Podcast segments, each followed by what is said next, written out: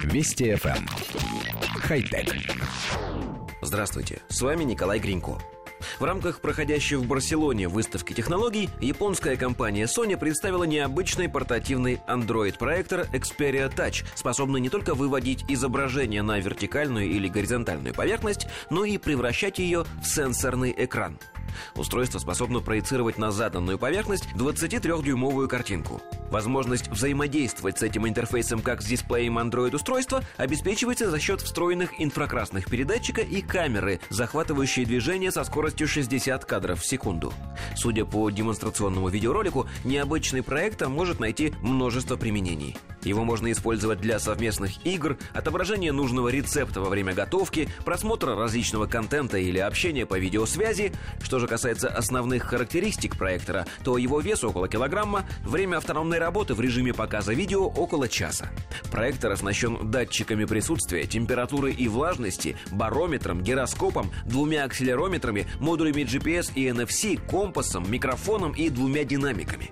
Продажи Xperia Touch должны начаться весной, а стоимость проектора в Европе составит полторы тысячи евро. Коллектив редакции нашей программы любит выступать в роли футурологов, и сегодня как раз есть для этого повод. Мы прогнозируем, что в обозримом будущем большинство электронных устройств лишится экранов. Дисплей, пожалуй, самая ненадежная часть любого гаджета. Его легко разбить. Он пачкается от прикосновений и выходит из строя чаще других комплектующих. Решение – полный отказ от экранов. Вспомните, уже давно существует технология домашних проекторов, демонстрирующих кино на свободной стене. Вся проблема только в их недостаточной долговечности и яркости встроенных источников света, но эти задачи сейчас активно решаются.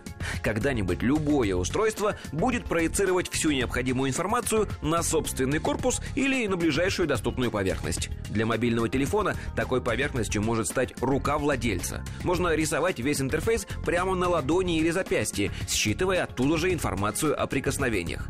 Понятие «рабочий стол» вновь обретет буквальность. Картинка будет проецироваться на самый настоящий физический стол, и управлять ей будет можно, водя по нему пальцами. Стены, пол и потолок. Дома, деревья и облака.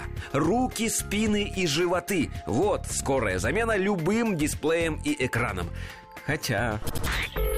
Вести FM. Эм. Хай-тек.